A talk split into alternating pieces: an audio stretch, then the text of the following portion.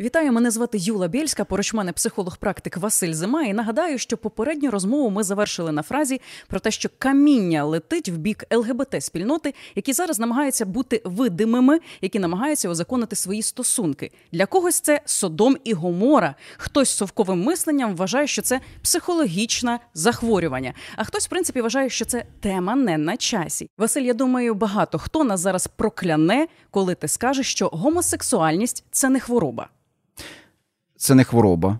Це те явище, яке присутнє, говорити про його походження, появу, або чому людина такою стає, або чому вона такою народжується це окрема історія. Я сприймаю це як явище, яке існує, і можу допомогти людям. І зараз, в принципі, це буду робити з цим змиритися, це прийняти, ми зараз будемо говорити про те, що це сьогодні про те, що існує в лавах збройних сил України. Представники ЛГБТ вони хочуть відстоювати свої права, вони хочуть мати ці права на рівні з іншими людьми. Бо я нагадаю, те... я нагадаю, так мова йде про законопроєкт від Інни Совсун про інститут реєстрованих партнерств номер 9103 і часто необхідністю цього закону оперують ЛГБТ військові. Що вони отримають? Так юридичне визнання їх родиною, право на спадок, право похоронити в разі загибелі, право доступу доступу в реанімації і таке інше. І ось тут Інна Совсун каже, що позитивна динаміка у сприйнятті ЛГБТ спільноти, ЛГБТ військових вона присутня. Е, повномасштабне вторгнення е, змінило ситуацію якісно. Та тобто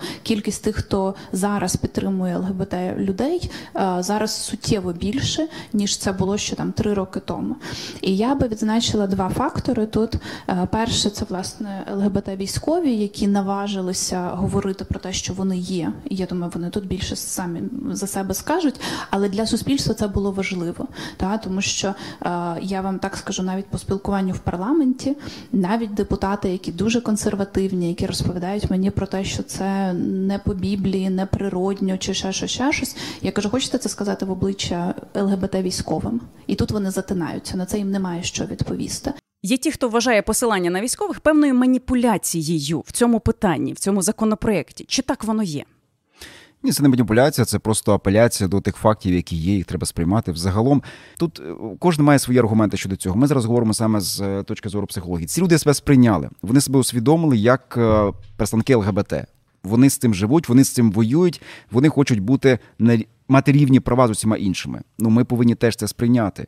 І цим людям теж не просто було насправді. Ми повинні їх підтримати. Ми повинні їх зрозуміти. Вони не є загрозою, вони вас ні до чого не не змушують, вони не атакують ваших дітей, не кажуть, їм, ви повинні теж бути ЛГБТ. Тому що їх часто дуже хочуть показати якусь агресивну спільноту. Ну слухайте, алкоголіки теж агресивна спільнота. Ну не теж, а просто агресивна спільнота. ЛГБТ не агресивна спільнота. Вони знову ж таки, це люди, які теж пройшли певний шлях, визнали себе. Вони багато хто з них пішов на фронт, і вони віддаючи віддаючи життя, здоров'я за нашу країну, за нас і з вами, за суспільство, перш за все, не за якусь умовну країну, за конкретних людей, мене, от Юлу, вас, наші глядачі і слухачі. Вони теж хочуть, щоб їх. Сприйняли і дали їм рівні права. От мені жахливо усвідомлювати, що мій прогресивний рідний Луцьк, а точніше, міська рада не толерує такі стосунки. Я зацитую. Зупинити цей закон це припинити вкрай агресивну риторику та поведінку ЛГБТ спільнот, що брутально посягають на гармонійні взаємини між двома статтями в українському суспільстві, морально ослаблюючи українську націю. Це таке звернення до Верховної Ради. Вони написали. Та хто в цій ситуації агресує? Луцька міська рада чи ЛГБТ спільнота? Ну, в цій конкретній заяві е, агресує Луцька міська рада. Е, Знову ж таки, ми зараз концентруємося на психологічному аспекті. А психологічний аспект в цьому питанні це сприйняти цих людей, зрозуміти їх і з ними співіснувати. Інакше, як через те, щоб надати їм певні права і, е, перш за все, юридичні права щодо родини, щодо спадку, щодо багатьох інших речей, інакшого шляху немає. І це покаже зрілість нас як суспільства. Бо коли ми кажемо, ми хочемо в Європу, слухайте, Європа це не російські наративи, гейропа, або там ще якось інакше можна про це говорити. Європа це просто е, та спільнота людей, спільнота країн, які е, визнають права всіх людей. Ці поважають люди поважають, один одного. поважають один одного, визнають ці права. Це нормально. Як після таких речей, от від Луцької міськради, почув військовий ЛГБТ, Як він має повернутися в рідне місто, розуміючи, що його там насправді і не чекають, і то не важливо, що він герой російсько-української війни або просто там ЛГБТ не люблять. Знаєте, ми сьогодні вже в 21 столітті. Ми так ніби дуже просунулися вперед. Лише але ще до нашої ери був такий воєначальник видатний Олександр Македонський. В нього в складі його армії були підрозділи. Е, людей, які були ЛГБТ, і вони воювали краще ніж інші, тому що вони один за одного воювали, підтримували, і це були досить ефективні е, воїни. І в Олександра Македонського, в його війську, в його імперії це сприймалося нормально. Не знаю, куди ми розвинулися, куди ми просунулися, але якщо ми сьогодні хейтимо те, що сприймалося, умовно кажучи, до нашої ери, ну тоді, напевне, ми в якомусь регресії, або ми в якійсь в радянські часи е, гомосексуалі... ну, представників ЛГБТ, е, скажімо, прекрасний приклад цього був Параджанов, якого в цьому звинуватили. Їх закидали і цей знущалися над ними в психо... психоневрологічних диспансерах, в психлікарнях і так далі. Тобто, ми хочемо теж це робити, чи як? Чи ми просто зараз вже так не робимо? Ми ніби їх не арештовуємо, не кидаємо в тюрми, не вбиваємо, як це робилося в нацистській Німеччині. Але ми просто хочемо їх не помічати. Ви там помріть на фронті, ви віддайте здоров'я, але ми вам нічого не обіцяємо, ми вам нічого не дамо, тому що вас нема. Ну вони є.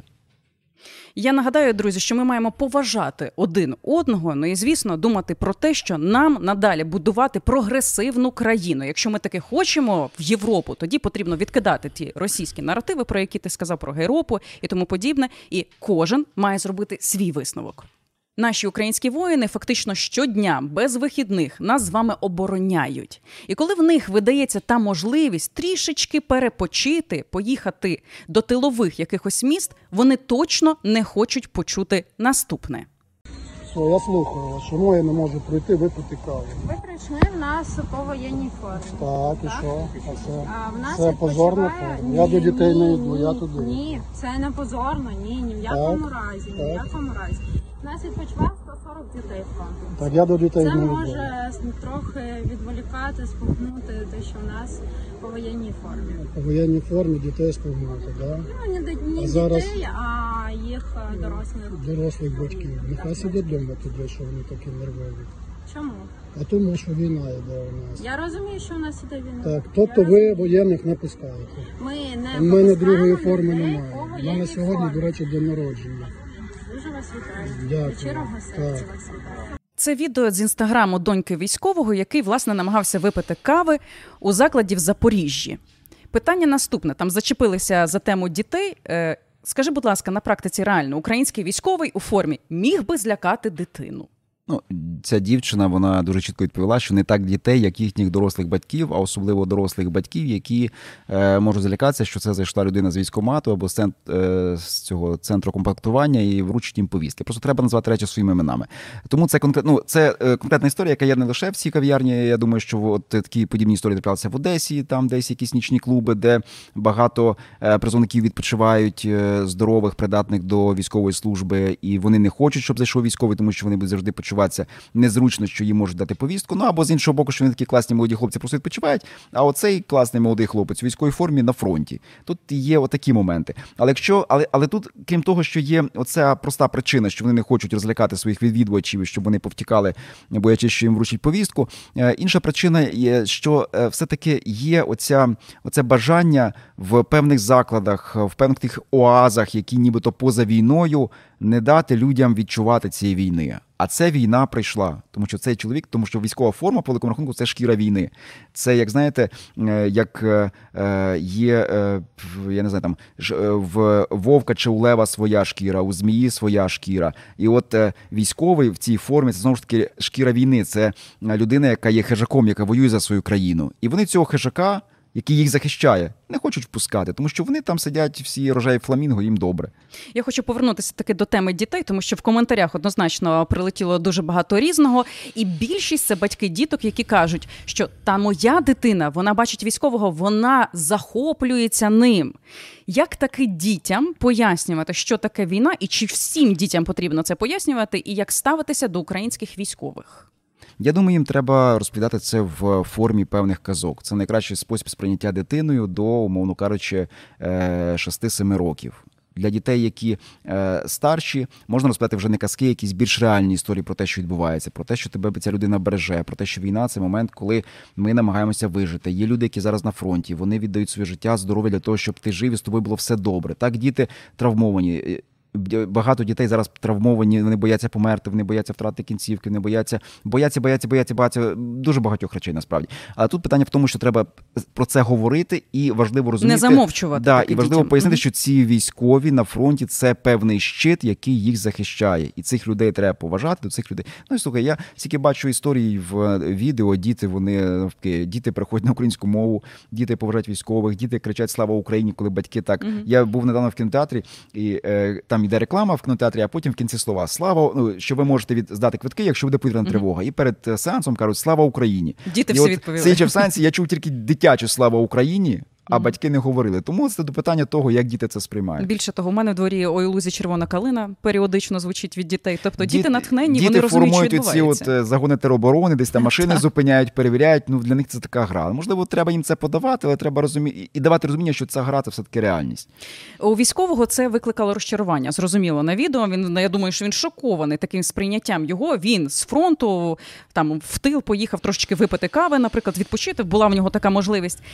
Е, яким чином йому так не розчаруватися? Бо я думаю, що це можливо навіть вплине на нього під час безпосередньо бойових дій, як не опустити руки. Є такі хороші слова в е, посланні до римлян. Ви сильні, беріть на себе е, немочі безсилих. Питання в тому, що військові це в принципі люди сильніші за багатьох тих, хто є сьогодні в тилу. В основному, бо ці люди несуть на собі величезний тягар і усвідомлення того, що ти сильніший, і ти десь можеш понести на собі слабкості або безсилля ось цих людей, воно повинна тебе надихати, і ти від того відчуваєш свою певну місію. Я спілкувався з військовими, які знаєш, до війни були звичайними людьми. А коли вони приходили з війни е, додому, ну де дехто з них вже й загинув, люди дивувалися, що вони навіть їх не впізнавали. Це приходили інші люди з усвідомленням своєї місії. В них постава інша, вони говорять інакше. Це люди, які зрозуміли свою місію, місію того, що вони тягнуть на собі багатьох.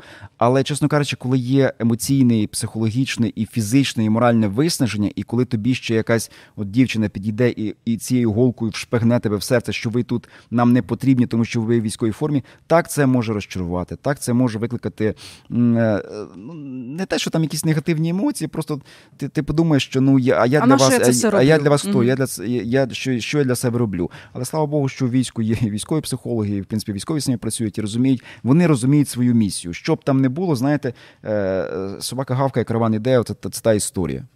Наступне відео облетіло соціальні мережі. В принципі, демонструє поведінку українців зараз. Хоча фраза дійсно вирвана з контексту. Мова про пані Тетяну, яка годувала свого часу українських воїнів пиріжками.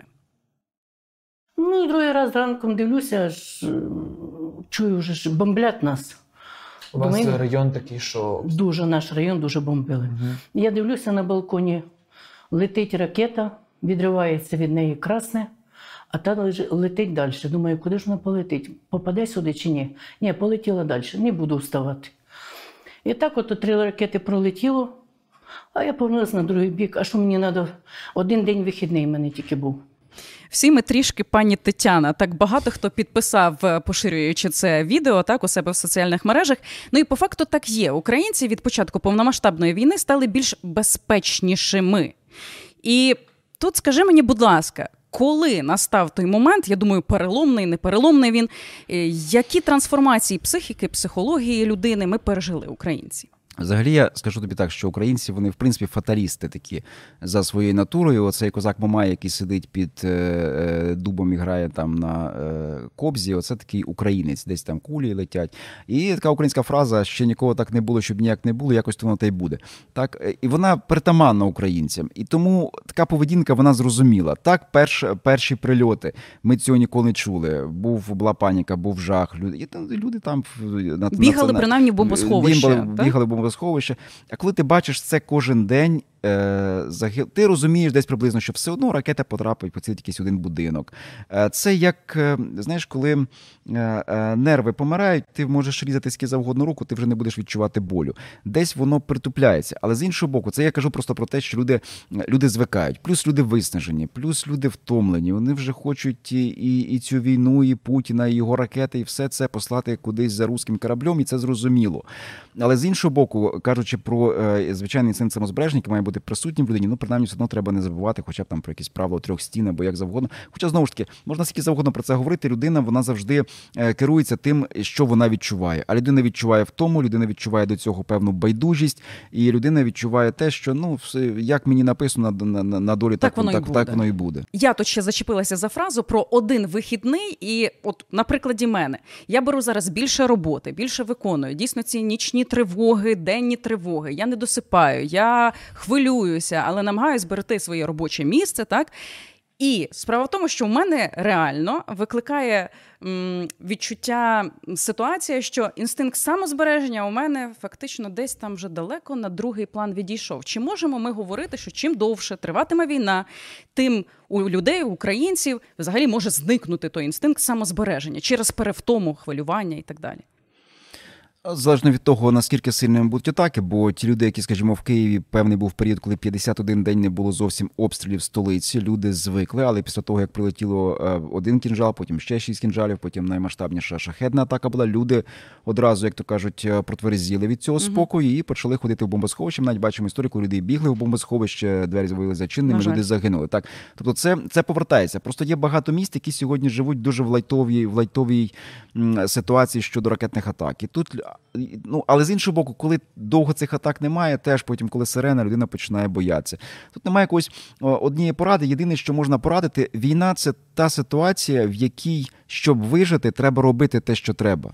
Міти військові теж вони можуть подумати, та там снайпери сидять, ці міни прилітають, та скільки можна такі танки стріляють, господи, ну можна я походжу собі просто десь по полю, можна я вийду за кущик, там справлю свої потреби, та можна я просто кави посижу, поп'ю. Я не хочу в окопі в болоті сидіти. Ну військовий розуміє, для того, щоб вижити, він має сидіти в бліндажі, він має носити бронежилет, він має е, десь заховатися, коли йде мінометний обстріл, і багато-багато інших речей. І це робиться кожен день, кожен день, кожен день. Тому знову ж таки, війна це та ситуація, це та е, е те, де ми є, де вижити можна лише в тому разі і перемогти, коли ти робиш те, що треба робити. Незалежно від того, що ти відчуваєш, втомився ти чи не втомився. Ти повинен знаходити в собі сили. Має бути певний алгоритм дій на всі випадки життя бо випадки можуть бути різними, як, от, скажімо, прорив е, Каховської ГЕС. Ну ніхто mm-hmm. не чекав цього, але був такий випадок стався. А в багатьох людей цього алгоритму не було. Тому, е, попри те, що ви відчуваєте, це я вам кажу вже так, як психолог можу сказати, та ви це відчуваєте, ми це розуміємо, і тому у вас така реакція, і тому ви це робите, і ми це сприймаємо. Це добре. Ні, це не добре, тому що знову ж таки ви повинні робити те, що ви повинні робити. Попри все, попри будь-які ваші відчуття,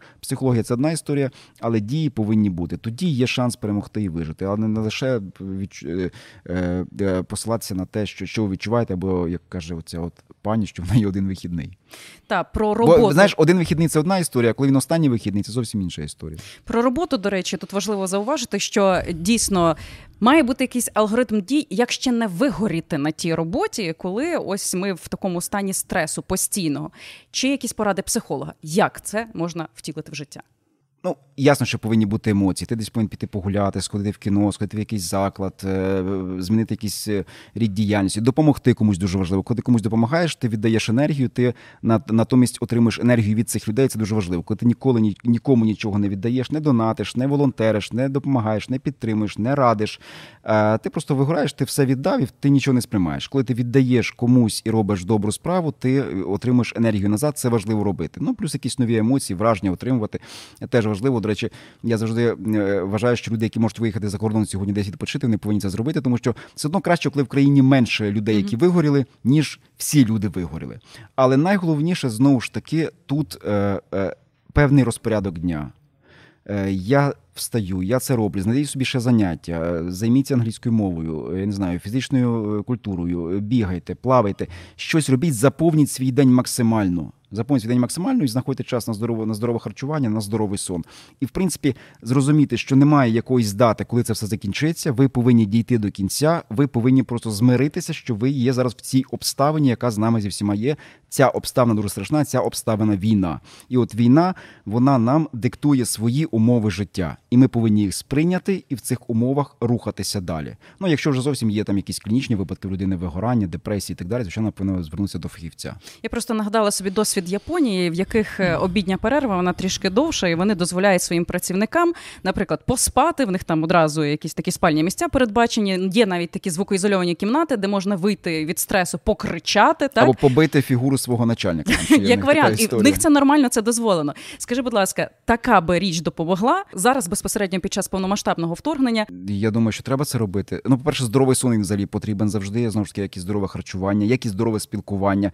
Мінімізувати все одно треба певну інформацію, яку ви отримуєте з війни. Тому що якщо жити лише цим, можна в принципі посунутися глуздом. Це не повинно так бути. Е, Дуже хороша історія. Знаєте, придумайте собі мрію, навіть якщо у вас її зараз немає в цій ситуації. Бо ви не знаєте, я виживу, не виживу, що зі мною станеться. Придумайте собі мрію, що ви будете робити, коли закінчиться війна, коли Збройні Сили України виженуть ворога. Живіть цією мрією. Як казав такий психолог відомий, він був в концтаборі Франкл. Він казав, що виживали ті, які мали мрію. Нагадаю, ментальне здоров'я на часі. Бережіть себе. Василь Зима, Юля Бєльська для FM Галичина.